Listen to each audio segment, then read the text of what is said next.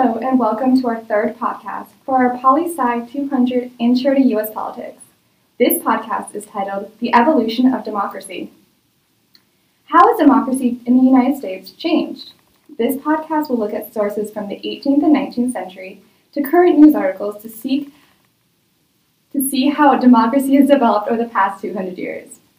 The student experts in this podcast will look at works of Founding Father James Madison, political scientist Robert Dahl, political observer and theorist Alexis de Tocqueville, and American sociologist C. Wright Mills. We will also be discussing articles from The Atlantic and the Brookings Institute. We'll end our podcast today by talking about what democracy looks like and the important aspects and inequalities of American democracy. First, we will discuss the Federalist Papers and what they looked like and when they were written and the importance of them today. Amy, thanks for joining us. What were the Federalist Papers?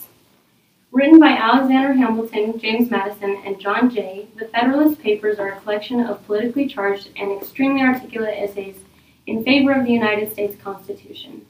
These 85 essays were written in direct response to any criticism against the Constitution and were a key element in the ratification of it. The essays ranged greatly in topic, frequently centralizing on the common objections people at that time had towards ratifying.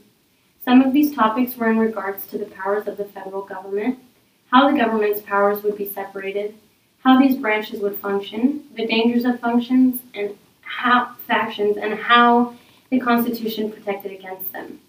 Each author supported a strong federal government and were in opposition of the Bill of Rights. 77 of the 85 said essays were printed between October of 1787 and August of 1788, and published in the Independent Journal, the New York Packet, and the Daily Advertiser. The other 8 were added to the collection later. It is unclear the exact number of essays each man wrote. John Jay is generally understood to have written just 5 of these essays. He became ill a short time after writing the first 4 and ended up taking a long break before writing his last one later. For James Madison and Alexander Hamilton, it is not as clear. Some have attributed 2/3 of the 85 essays to Hamilton following his death, but Madison disagreed, stating that he had written a substantial amount more than estimated. This confusion is due to the fact that the authors went to great lengths to hide their identities from the public. They worked in secret and wrote under a single pen name, Publius. This fake name was a nod to the great Roman, Publius Valerius Publicola, who was an instrumental voice in the formation of the Roman Republic. John Jay, James Madison, and Alexander Hamilton hoped to be instrumental in the establishment of their own republic as well. Their hopes ultimately became reality. What is the importance of Federalist Paper No. 10? Federalist Paper No. 10 was written by James Madison and directly addressed how the Constitution would protect against a great danger of democracy, factions, and why a large representative republic was the best option for America. Madison argued that many of the issues that government takes blame for are actually the fault of factions. The official definition of a faction is individuals united and actuated by some common impulse of passion, or of interest adverse to the rights of other citizens. A faction is a group of people who disagree with others and are willing to enforce their own wills above another, infringing upon others' rights and liberties. Madison feared this greatly, and he used Federalist No. 10 to instill that fear in the public's heart as well. The essay continues to explain why tyranny of the majority, or mob rule, was an enemy to the republic they were creating. Madison argued that a representative republic was a much better choice than direct democracy. Federalist No. 10 presents 2 methods to inhibit the formation of factions. 1, to get rid of liberty, which was not acceptable. Liberty was what the colonies had fought for and had to protect at all costs. And 2, to make everyone exactly the same, uniform, so as not to cause citizens to break off and form factions in the first place. This is not only completely impossible, it would be a huge loss to our country. James Madison believed that diversity in politics and opinion was one of the greatest strengths of America, and that the government must protect it at all costs. He also believed that people with different opinions would always group together with those whom they agree with. It is part of human nature to do so. One of the other dividing and driving forces towards factions is wealth. Madison cites wealth as one of the key motivators of faction. Clearly, factions could not be prevented from forming. So if they couldn't be prevented, the government should monitor and regulate them. This is the sole purpose of laws. Madison argued that the natural tendency of people in power to either be or become corrupted was inevitable. This meant that people couldn't rely on religion or morals to save them. In forming a government, founders need to carefully put in place structures and laws to protect against human beings' natural corruptibility. In addition to all these points of thought being brought into public attention and the political discussion, Federalist Paper number 10 was extremely important because it outlines the biggest motivators the Founding Fathers had for structuring our political system the way it was, especially when it came to the federal government, and paved the way to protect every citizen's right, regardless of whether they are a part of a minority or majority group. What does Federalist Paper number 51 say about democracy in the United States? Federalist Paper number 51, also written by James Madison, covers the importance of the division of powers and checks and balances within the United States government. To preserve liberty, the government has to have separated powers. Separating the federal government eliminates the majority of risks presented by strengthening the central government, the way the Constitution did. Madison knew these branches of government had to be as separated as possible, and have as little to do with one another as feasibly possible. This is in order to protect against some rising above the others, or the government gaining too much power overall, and being more susceptible to corruption. The branches are intended to watch over one another and ensure that no one oversteps their constitutional powers. Madison believed people by nature are incredibly power-hungry, and government will always be a representation of mankind's weakness. If people were perfect, there would be no need for a government at all. Federalist number 51 asserts that government needs to be constructed in such a way that it can govern the governed, but also govern itself. Aside from the careful construction of government, Federalist number 51 gave responsibility to the citizens. The essay told the people that they must also watch and be careful that each branch does not overstep its constitutional rights, powers, or responsibilities, that every and even extra precautions must be taken to prevent abuse of power. The legislative branch, being closest to the people, was outlined to be the biggest and the most powerful of the branches. Because it holds so much power, it also had to be divided in itself to disperse the weight of this power. This is why we have the House of Representatives and Senate. Federalist number 51 says that each part of our government is responsible for controlling themselves and using their power in appropriate ways, and in its proper way allotted. The priority of any republic should be the protection of citizens' rights. My last question to you is, why are the Federalist Papers important today? The Federalist Papers were written in response to criticism about virtually every part of the Constitution. Because of this, they can be used to more clearly grasp the full picture of Madison's dream democracy. In this sense, the essays are a perfect illustrator for what Madison hoped the American Republic would look like. Today, these essays may still be used to judge the changes our democracy has undergone in the 233 years since its formation in 1787. The Federalist Papers are important because they give Americans a reference for how today's version of American democracy has shifted. Additionally, the Federalist Papers are critical for further understanding of the Constitution. The Supreme Court and public have turned to the Federalist Papers in the past for clarification on the Constitution, such as in Bill Clinton's impeachment trial, citing that our Founding Fathers intended impeachment to be reserved for official misdemeanors versus personal. The quote used for that was found in the Federalist Papers. Jeffrey Rosen examines the history of the American Republic in an effort to answer the question, is democracy dying? The history and arguments he presents surrounding the Federalist Papers and how democracy has shifted today are well-researched, thought out, and display, in my opinion, similarly how well-researched, organized, and intentional Madison was in writing the Constitution. James Madison read dozens upon dozens of books about failed democracies before presenting or even arriving at the Constitutional Convention. Determined to avoid the fate of those ancient and modern confederacies, he learned all he could from these democracies and formed his theories on the burying grounds of where others had failed. His reading convinced him too much passion would be involved in a direct democracy. He settled on the conclusion that a republic was our best option. Plato theorized that a republic could only work in a small community. Madison directly challenged Plato's small republic thesis. He identified patterns and events like Shays' Rebellion and planned how to act against them. He feared history would repeat itself, so he sought to have it founded as a representative republic. In Jeffrey Rosen's essay, he points out countless issues that today's version of American democracy has. There are purposely built cooling mechanisms into the Constitution to deflate passionate issues and allow for reasonable decision-making. These cooling mechanisms have long since broken, says Rosen. Madison valued long-term interests over short-term gratification.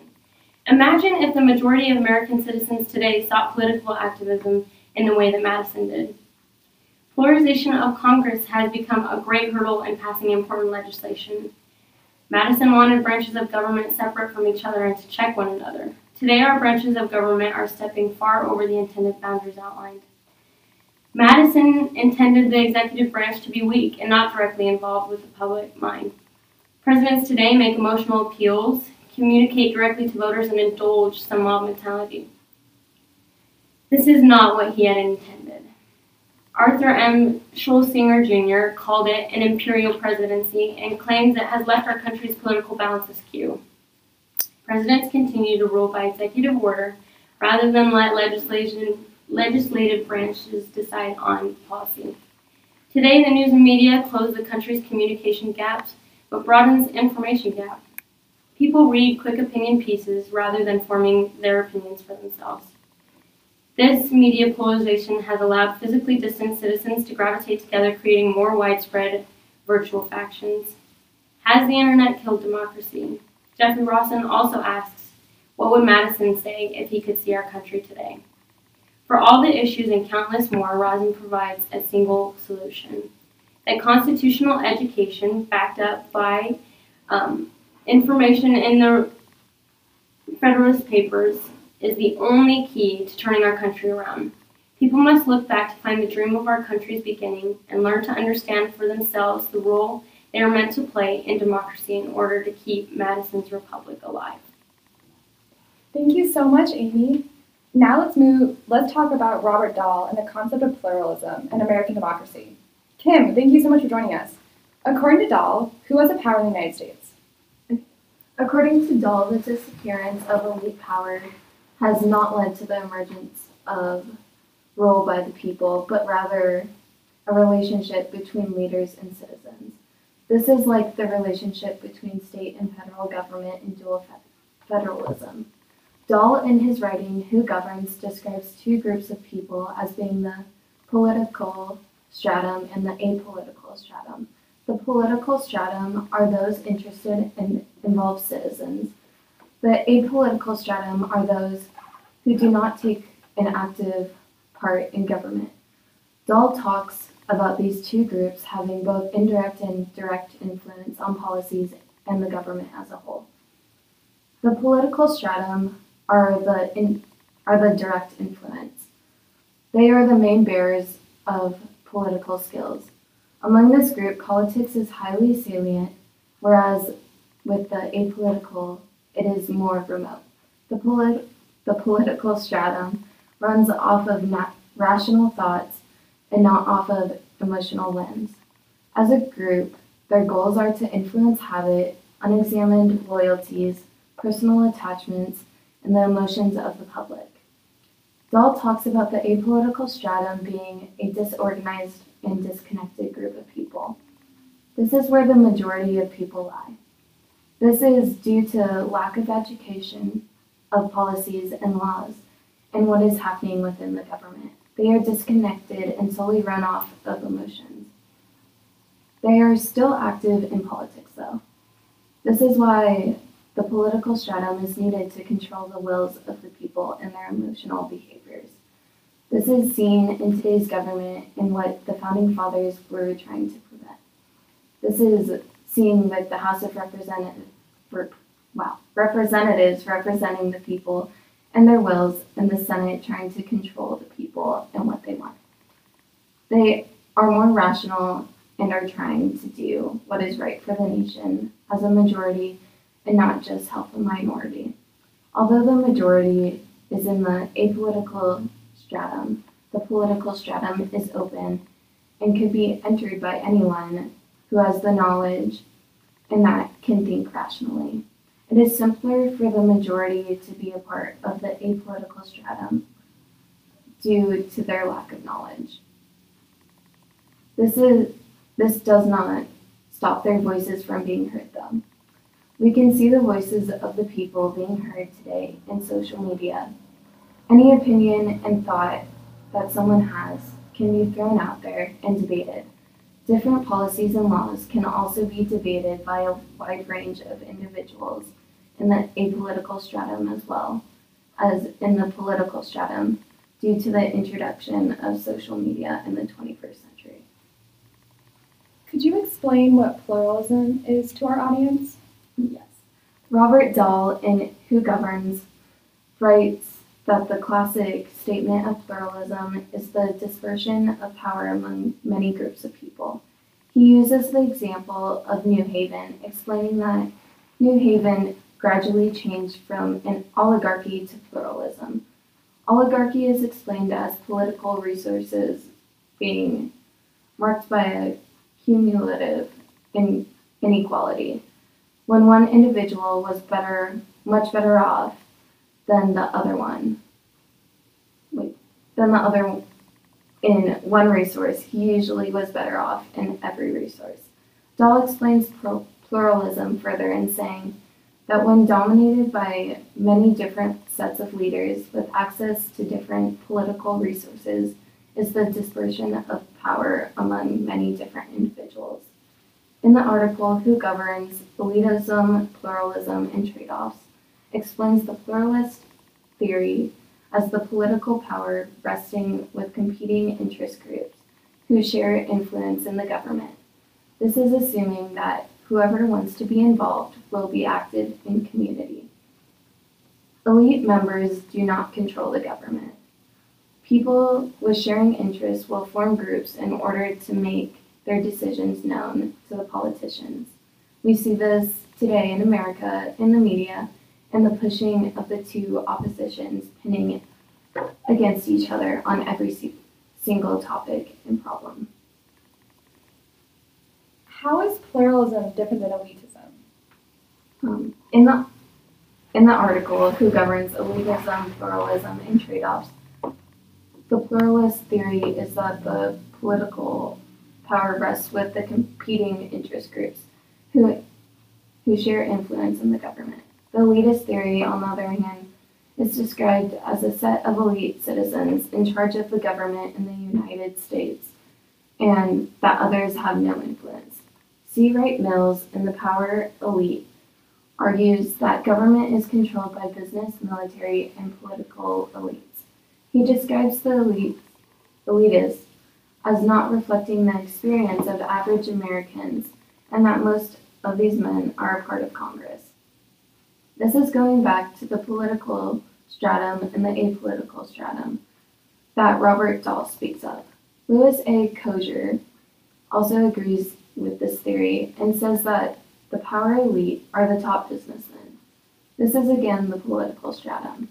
Individuals that take part in the stratum are also constrained by the competitive relation that exists between multiple centers of power. There is not really a problem with power elites in our country today because only a small number of power holders have enough power to initiate or veto proposals by themselves. One of the quotes that I liked by Peter Rossi from this reading that describes pluralism and elitist ideas well is that in both actual influence equals potential influence, modified by opportunity, interest, and decision-making machinery. This can also tie back into the political and apolitical stratum, in that if you are active in society and work directly or indirectly, your voice will be heard one way or another. With all that being said, in your opinion, which more accurately describes American democracy, pluralism or elitism? I actually had a tough time answering this question. But I believe the one that more accurately describes America today is both. I believe that we have a pluralistic society with Dahl's definition, having two opposing groups with the political and the apolitical. If citizens are involved, then we will have a pluralistic society, because there will always be different views. There will always be different views and people taking opposing sides. This is especially relevant with the use of social media nowadays. We now have the opportunity to communicate with almost every different idea on every different subject, and it is all held within our hands. That is crazy to think about, but everyone has the opportunity to act indirectly and to be active within the society and to change government. This also causes the problem of elitism, though.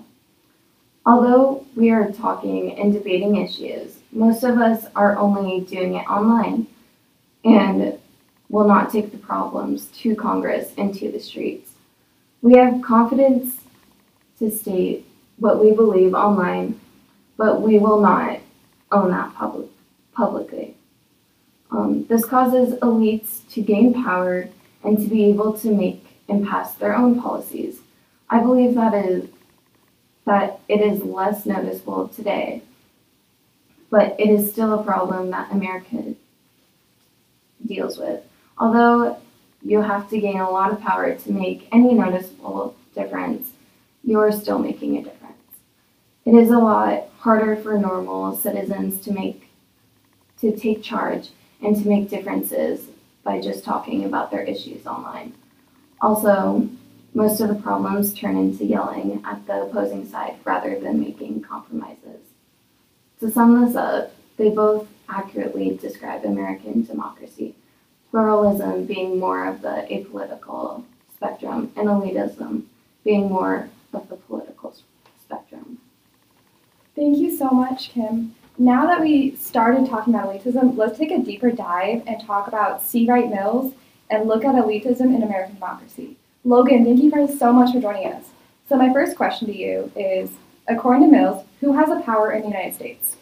Well, according to Mills, there is a power elite in modern societies, an elite who commands the resources of vast bureaucratic organizations that have come to dominate industrial societies. Mills believed this power, the power elite, are the key people in three major institutions of modern society. These three institutions were the economy, the government, and the military. These people find themselves at some of the highest positions within the United States bureaucracy because of their wealth. With this wealth, they control major institutions that hold the majority of the power within the United States. He believes that the government, economy, and military have become the front runners of power because all other major institutions have either diminished in scope and power and been pushed to the side of modern history or made subordinate to this big three. Of the big three, Mills believed the corporate sector is the most powerful, and directly quoting him, "But the power elite cannot be understood as a mere reflection of economic elites, rather it is an alliance of economic, political, and military power." When you think about it, a majority of the U.S. budget is spent within these three sectors. And at the top of these sectors, you see reoccurring themes. Highly educated white males that have massive amounts of wealth. Mills also saw two other levels of power in American society, which were below the power elite. At the bottom are the great masses of the people. The people are largely unorganized, ill-informed, and virtually powerless. They are controlled and manipulated from above. The other level of power includes local opinion leaders and special interest groups. They neither represent the masses nor have any real effect on the elite. He considered them the middle level of power. Wright believed that the Congress and political parties debate and solve minor issues, but that the power elite ensures that no serious challenge to its authority and control is tolerated in the political arena. Perfect. You started to explain the power elite theory. Could you explain that a little bit more to us? Yeah, the power elite theory is the ideology that a few are the driving forces behind government and democracy. These few people use their wealth and power to influence the government into shaping things the way they want. A foremost supporter of the elite theory, as we have discussed, is C. Wright Mills. The elite use their wealth to secure systems of government and bring their own influences into it. These advantages of the few bring certain interests in the political process and are based on unequal distribution of economic and political power. This is the ideology that the power of the few could hurt the power of the majority. For instance, in a 1975 study, Peter Friedag found that between 1897 and 1973, 76% of all cabinet members possessed corporate affiliations. What is even more interesting is that Friedag found that little difference existed between Republican and Democratic cabinet members, 78% and 73%, respectively, when it came to the corporate affiliations. I think it is important to note that the power elite theory isn't a conspiracy theory, though. These elites aren't just sitting down around a table to make every decision for America, but that they have certain influences on issues within our democratic society that can and may hurt the majority, protecting corporate business, government, and military interests. An example of this is the war with Iraq and George W. Bush's cabinet, specifically Treasury Secretary Paul O'Neill. Paul O'Neill had ties to an aluminum company called Alcoa that mainly relies on defense contracts to create a source of income. When the U.S. went to war with Iraq and the Treasury Secretary O'Neill was voicing his support for the war on terrorism, he was certainly benefiting from the defense contract that they received then. This is just one demonstration of the possible influence elite corporate business owners can have within the U.S. government. This now surface view that the elite were running things brought new views to social scientists after World War II, because America was yet very prideful of their success. This would change with the social scientists amid the 1960s and 1970s, while the country faced turmoil between its borders. Even since the publication of The Power Elite, the elite has found itself at the highest levels of government, which I believe has led to things like corporate taxation levels and taxation levels on the highest brackets of individuals greatly diminishing, as well as unionization rates plummeting in amid court decisions striking at their organizational strategies, while the minimum wages remain stagnant. Do you think the power elite theory accurately describes America today? I do believe that the power elite theory does describe America today, but it has changed since the time of Mills and his power elite theory. I feel like the country only moves as fast as the heads of government and the economy and the military want. While I do believe the power elite influence decisions, I think that it is important to say that I do not believe this is a conspiracy of the elite trying to control the country, as C. Wright Mills had feared. Each elite individual may hold power, but I do not think that they are all sitting around a large mahogany table making every decision for the United States. Everyone, I believe, probably had their own agenda or has their own agenda in pockets they are looking to protect, which they can use as an influence. But I do believe that the people in power are still looking out for what they believe is America's best interests. An interesting thing to be aware of and watch closely for is to see how some of our economic elite of Wall Street handle the past and future dealings with the stock market. Like recently, there was a huge ordeal with a Reddit page, GameStop, and the stock market. This happened when the page influenced citizens into buying stocks into GameStop, raising their value dramatically, while a lot of the big players within the stock market were foreseeing GameStop to continue to decline. This cost a lot of economic elite people a lot of money, and the ordinary citizens who invest a good-sized profit. Because while the power elite theory describes country, in my opinion, I think an example like this is a feel-good story for people not as economically privileged as the economic elite that have been making big money for a long time. With all that being said, the country has been trending upward, with its corporate elites from huge businesses finding themselves within presidential cabinets. For example, Trump has taken this to a whole new level. His administration has featured more individuals coming from the corporate sphere than any recent administration at 72%. This included individuals such as former Secretaries of State Rex Tillerson, who was the CEO of ExxonMobil. And this beat George W. Bush's cabinet, which was the next highest at 64%. In your opinion, is the system you just described about the power elite democratic? I believe it is, although it may not be the fairest to the citizens of the United States. The wealthy and powerful who find themselves at the highest positions within the United States, they find themselves there for a reason. And that is because they have been successful within whatever career they've had. I don't think it is justified to buy your way into a position, but if you are highly educated and have continued what has probably been a generational wealth, I don't see how it wouldn't be democratic, especially when you look at elected officials. A lot of the time, you are voting for someone who would fit into this elite category. So if anything, if America wants to get rid of its elites holding the most power in American democracy, then American society as a whole would have to readjust its values, because economic success seems to be held at a very high standard. The American dream is the pursuit of happiness in a land of economic opportunity. I think these mostly white males have found a way of success within our system. The only way I can see this is morally unethical is because a lot of these elites' wealth is generational.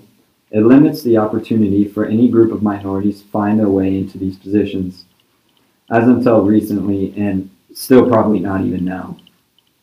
Minorities haven't had the same economic opportunity as the white males who find themselves within the heads of government, military, and the economy, which is a factor of the systematic racism that we see in today's society.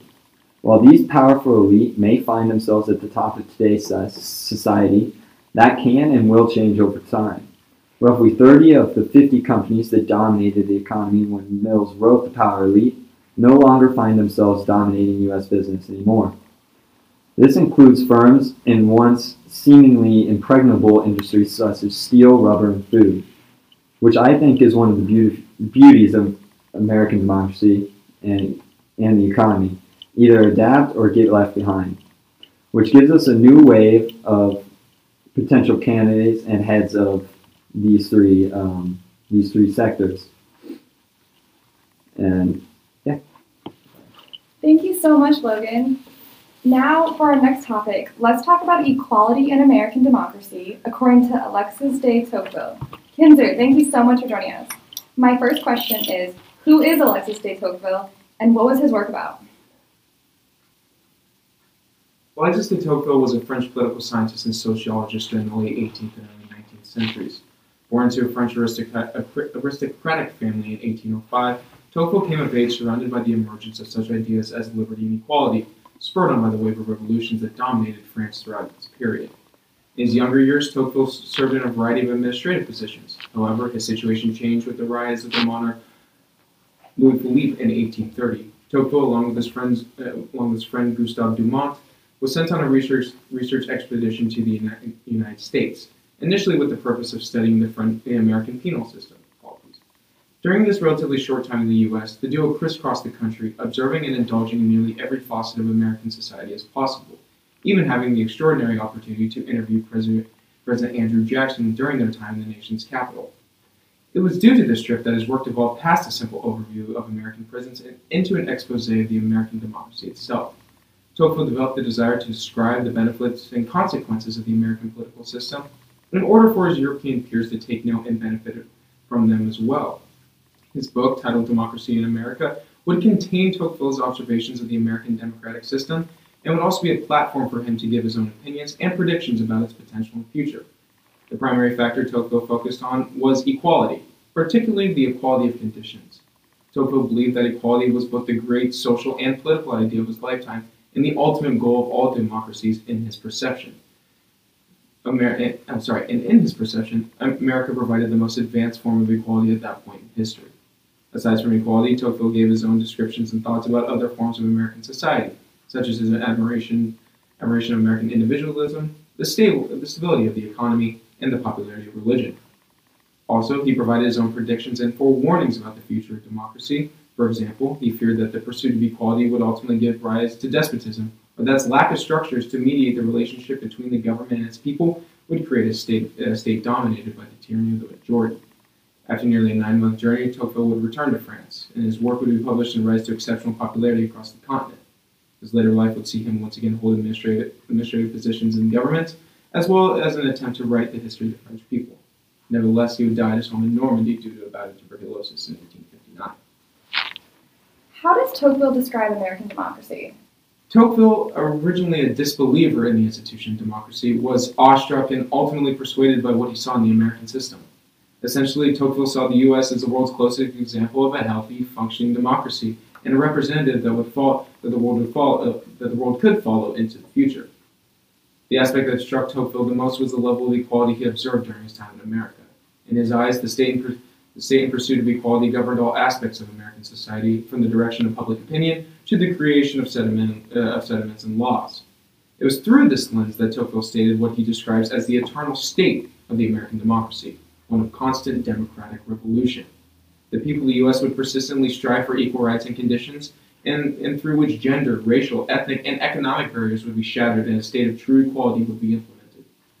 Furthermore, Tocqueville observed the vast amount of civil associations that saturated the American landscape. These associations fostered a sense of community amongst the American people and pushed all citizens to participate in the American democracy. Working civil associations were the most prominent factor in Tocqueville's view of a flourishing democracy, and it is due to this that he applied that label to the American iteration. However, Tocqueville also described several other aspects that either aided or hindered the innate democratic pursuit of equality.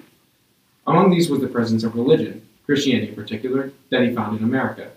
In the French Revolution and its aftermath, Tocqueville thought he saw the role of religion in democracy, one of aiding the people's rights, but then ultimately being attacked by those that they helped.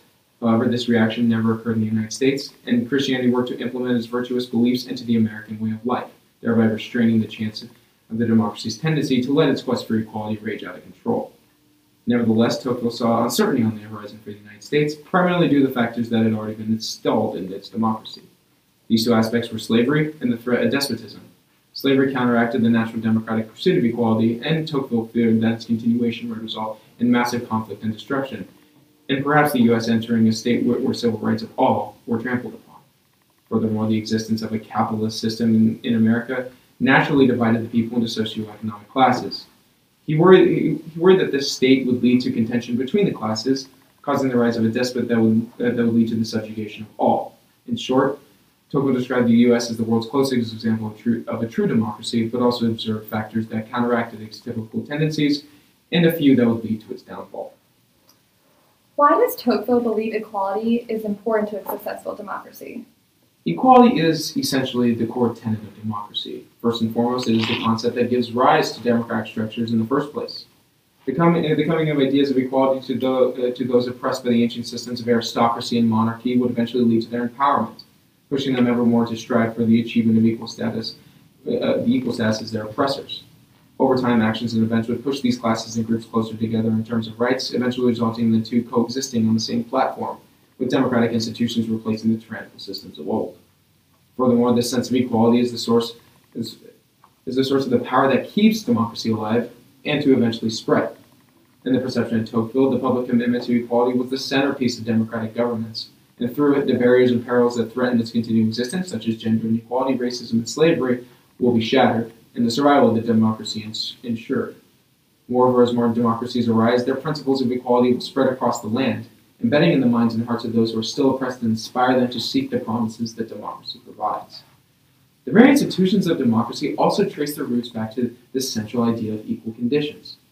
Civil associations, which foster a shared sense of citizenship and equal rights amongst the populace, are the thing that Tocqueville sees as the critical piece of evidence to describe a healthy democracy. And the structure of local self-government and the very opinion of the public are created by equality's presence, and they in turn spread equality throughout the country. Equality is an essential piece to the development, preservation, and spread of democracy. However, its importance also lies in its ability to bring about its demise. Such an emphasis on equality creates an opportunity for those to abuse its influence and ultimately attain power, despots, those who masquerade as champions of democracy and equality, but in reality wish to implement the principles of oppression and tyranny, can use this sentiment to rally public support and come to power, and cause the collapse of democratic institutions into a more tyrannical form of government. Furthermore, the push for democracy can cause hostility and tension to arise between conflicting parties, resulting in bloodshed and the possible rise of oppression on behalf of the victor against those it had contended with previously. Equality is a critical component of democracy, being the center factor in nearly all facets of its identity, from its creation, spread, and content, and even being the origin of its possible downfall. My last question for you is, do you think Tocqueville would describe America today the same way he saw it back in the 19th century? Despite the current state of our democracy still retaining many of the aspects that inspired and astounded Tocqueville, I think he would have a different interpretation than what he had in the 19th century. The essence of Tocqueville's view, the idea that America is the world's closest example of a pure democracy, one that has achieved, or has nearly achieved, a state of equal conditions, has, in my opinion, become even more apparently false. While we have long ridden ourselves of the evil specter of slavery, vast amounts of racial and ethnic minorities still live in squalor and poverty. Ghettos and inner cities of American metropolises are filled with the downtrodden and oppressed due to factors such as government neglect, old practices of segregation, and the eternal presence of racism. Furthermore, these minorities endured considerable discrimination in the workplace and in other facets of society, suffering lower wages than their white counterparts and facing the chance of being denied job opportunities simply based on their identity.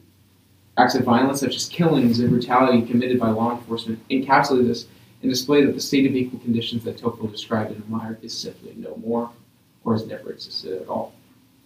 Furthermore, Tocqueville would discover that many of his worst predictions for the future of the American democracy would have, in fact, come true. Although he admired American individualism, Tocqueville feared that it would one day divide and separate us, a prospect that has now come to fruition. The American people are as fractured as ever, with ever-growing partisanship and racial and societal divides fracturing us into ever smaller factions and groups. The United States is quickly becoming the image that Tocqueville conjured when thinking about the fate of our grand republic. However, despite the numerous changes that have altered our democracy since Tocqueville's observation, many of them to the detriment of his initial impression, there still remain some glimmers of the hope he once saw. Civil associations, the very thing that Tocqueville depicted as a sign of a healthy democracy, still flourish and are actively used by citizens across the country, as seen in the massive turnout of the 2020 presidential election. Moreover, vast amounts of our population still strive to achieve the ever-precious state of equality that Tocqueville once used to describe our nation. An action we have observed in recent years with the growth of the campaign for greater rights for minorities and the rise of the Black Lives Matter movement. If Tocqueville were to see the current state of American democracy, he would see several factors that would give the implication that we have strayed from the path. However, he would also observe the continuation in numerous aspects that inspired his original hope in the democratic style of governance, resulting in him having a different, but albeit balanced, view of the current American democracy. Thank you so much, Kinzer. Our last expert today is going to talk about American democracy and what it looks like today. Katie, thank you so much for joining us. My first question to you is, what are some moral principles to ensure governing is democratic? Recently, we have seen a shift in ethical leadership not being important as long as citizens agree with the leader's policies. Ethical leadership is crucial because democracies are built on ethical principles. There are three moral virtues that must be upheld in order to ensure our democracy survives. These moral virtues are truthfulness, justice, and temperance. The first, truthfulness, is essential in allowing citizens to provide meaningful input in the policy-making process. If the public has a hard time learning facts, especially if the leader of our country is lying, it will greatly hurt our democracy because citizens will not be able to provide input based on facts, leading to flawed policies that are based on false information. We can see the need for truthfulness in our past president, Donald Trump. Trump made 22,000 false or misleading claims from the time that he took office until August of 2020. One of Trump's biggest mistakes in this area was not stating the truth of COVID-19 to the public. And since then, the United States has lost thousands of citizens to the deadly virus. The second moral virtue, justice, depends on fairness and transparency, which in many cases we are lacking. The best example of the need for justice is in the way we draw our congressional district maps. These maps are drawn so that voters of one political party are concentrated in a way that results in one party receiving a larger share of seats in Congress, even when they didn't get a larger number of votes. This process can also be known as gerrymandering, which undermines the foundational principle of equality in our democracy. The final moral virtue is temperance. In a democracy, not everyone can get their way and get what they want 100% of the time. When someone does not get their way, they need to be respectful of the other side or person who does. It is impossible for us to move forward and grow as a country if we cannot respect each other and work with all citizens, no matter what side they are on. Good leaders of a country must be aware of the need for temperance. Leaders must not divide people, but bring people together for the greater good of the nation. Because in a democracy, everyone is important. Is democracy in the United States in danger of failing? There are many signs that point to the fact that our democracy indeed is in danger. Even something as simple as our loss of moral virtues that I previously discussed is a sign that our democracy is being threatened. One of the biggest threats facing our democracy today is tyranny. As Plato once said, tyranny is probably established out of no other regime than democracy. When a democracy has fully ripened, and any kind of equality will not be tolerated, multiculturalism and sexual freedom are abundant, the poor and rich are blended together, foreigners are equal to citizens, the patriarchy is down, and there is a full license to do whatever one wants. There reaches a point where there is no known authority, political experience, or expertise. This ripe, advanced, full-fledged form of democracy is when a tyrant has the chance to seize power. This tyrant, though often an elite himself, will attack the wealthy and claim to be the answer to all the internal conflicts within the democracy. A question that came about through my reading was, is past President Donald Trump a tyrant? And there are a lot of signs that point to yes. Trump gives legitimacy and validity to the worst of human impulses. One of Trump's biggest tyrant qualities is his lack of self-control, especially when it came to Twitter and giving his input on subjects he knew nothing about. The topic of Twitter brings us to another threat to our democracy, the media. The media has made democratic culture fueled by emotion and feeling instead of reason. The more emotions a candidate shows, the more supporters they will get. Take Barack Obama, for example. He got the power of the web behind him, had great charisma, and was a media celebrity, all of which aided him in winning the presidency. As the media has become debased, it has reduced foreign coverage and news based on hard facts, and has instead shifted to be entertaining rather than informing. The media has also played a role in allowing our country to become more polarized, which does great harm to our democracy and our ability to get things done. A polarized nation and a lack of bipartisanship in Congress causes many segments of society to be left out, leaving them unable to achieve a good life through hard work, which is one of the things America is based on. What I have stated are only a few of many signs that argue our democracy is endangered. Few saving graces point towards a way for us to fix this looming problem. Could you explain a little bit of what American citizens and what their influence can be in democracy today? American citizens are supposed to have an important role in our democracy. After all, it is a democracy, but that doesn't mean they always do. Take what happened in Oxford, Massachusetts, for example. The residents of Oxford were angered at the company that supplied their water because they charged high prices with terrible service. The people in Oxford wanted to buy the company out, so they raised the money to do so and then were to have a vote on it. When the vote was called, the measure had failed, and Aquarinon remained the town's water supplier. The people were not happy with this and decided to call a second vote, when lobbyists from Aquarinon pulled the fire alarm, which prevented the second vote from taking place. This is the perfect example of how even in deliberation and direct democracy, power is not in the hands of the people. We see the preferences of average American citizens have almost no effect on public policy, just like in Oxford. One of the main areas we see this in is in the legalization and decriminalization of marijuana. While many states have made accommodations to people's wants in this area, the federal government has not.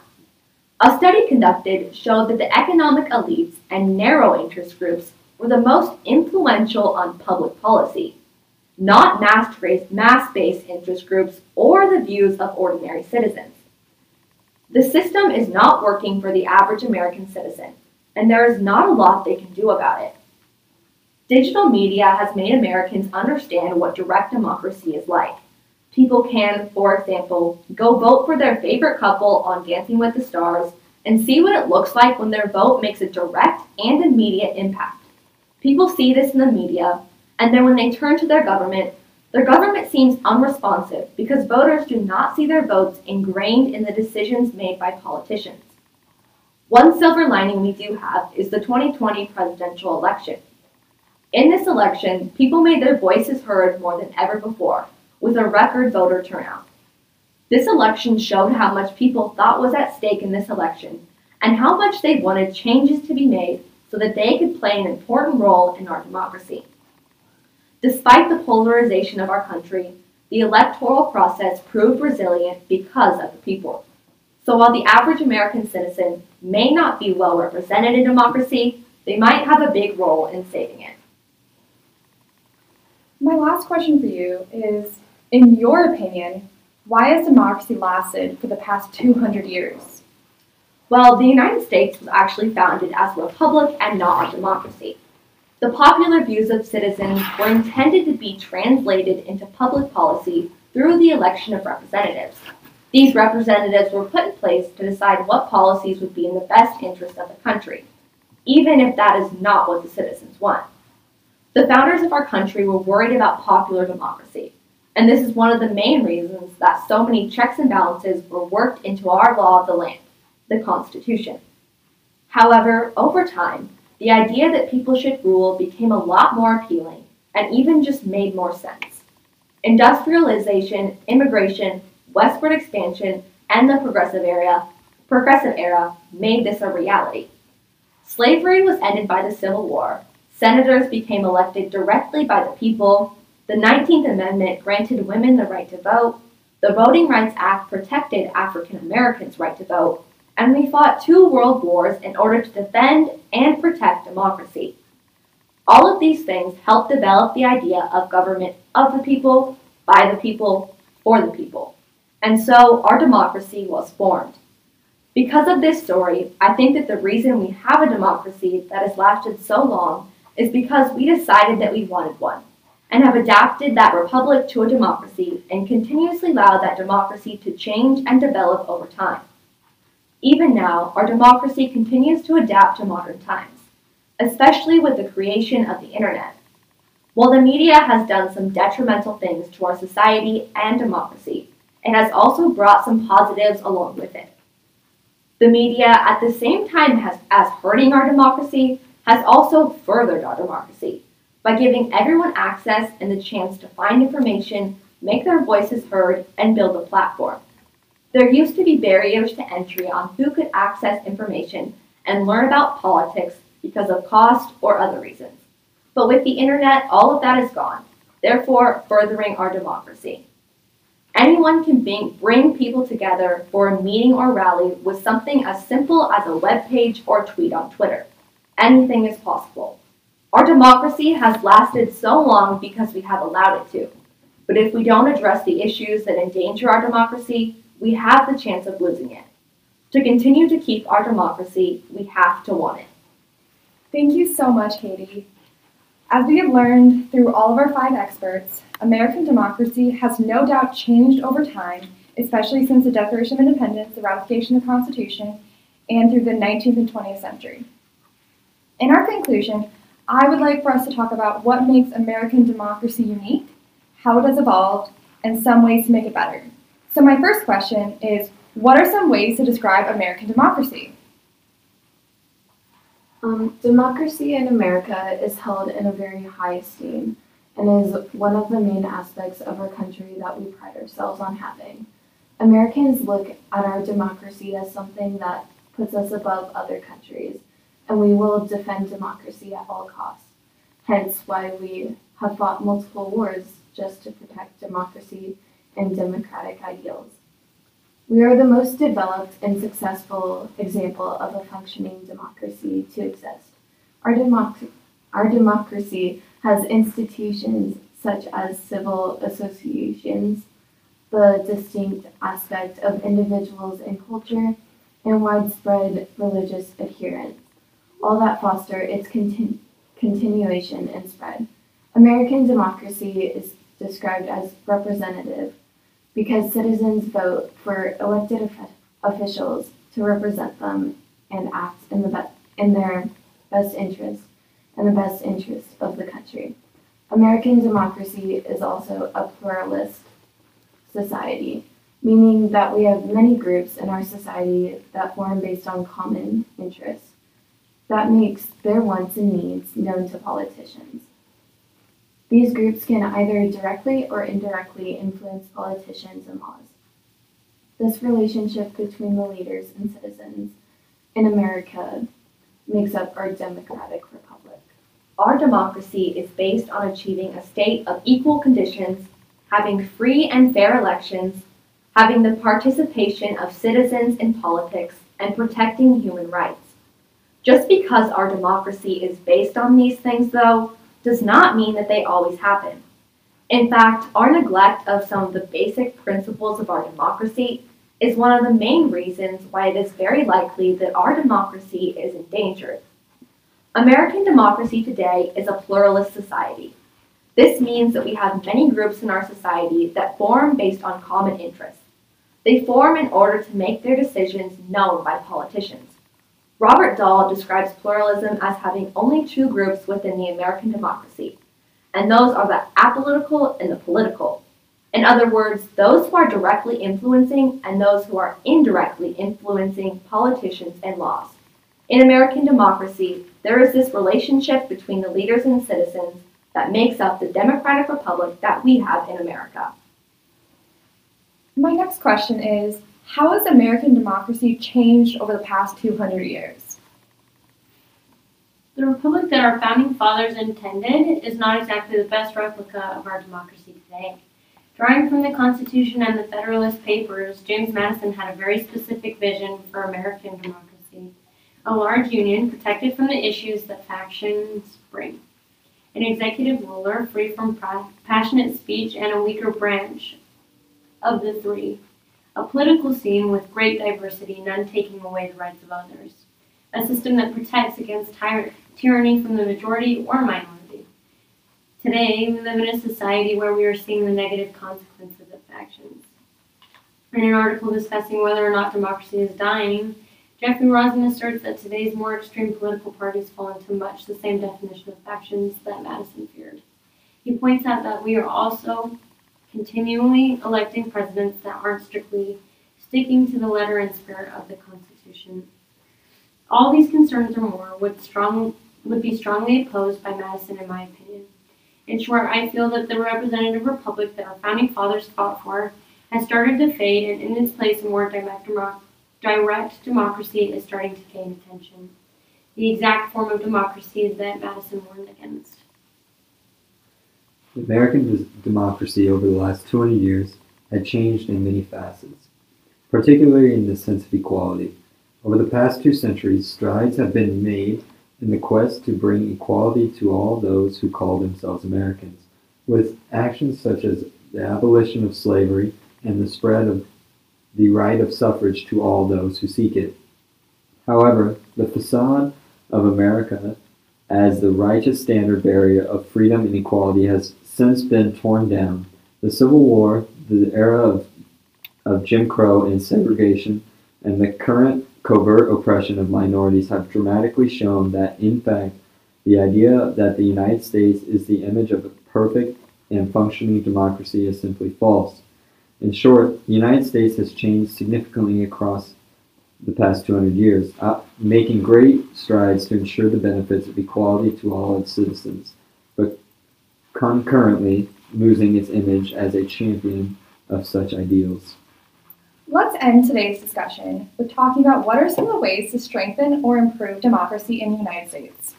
The American democracy, while historically a relatively stable and prosperous institution, is not a structure without its inherent flaws. While it does have its beneficial traits, there are numerous ways in which to strengthen or improve the functions of the American democracy. Perhaps most prominent is doing away with the widespread voter suppression that marks our country's electoral process.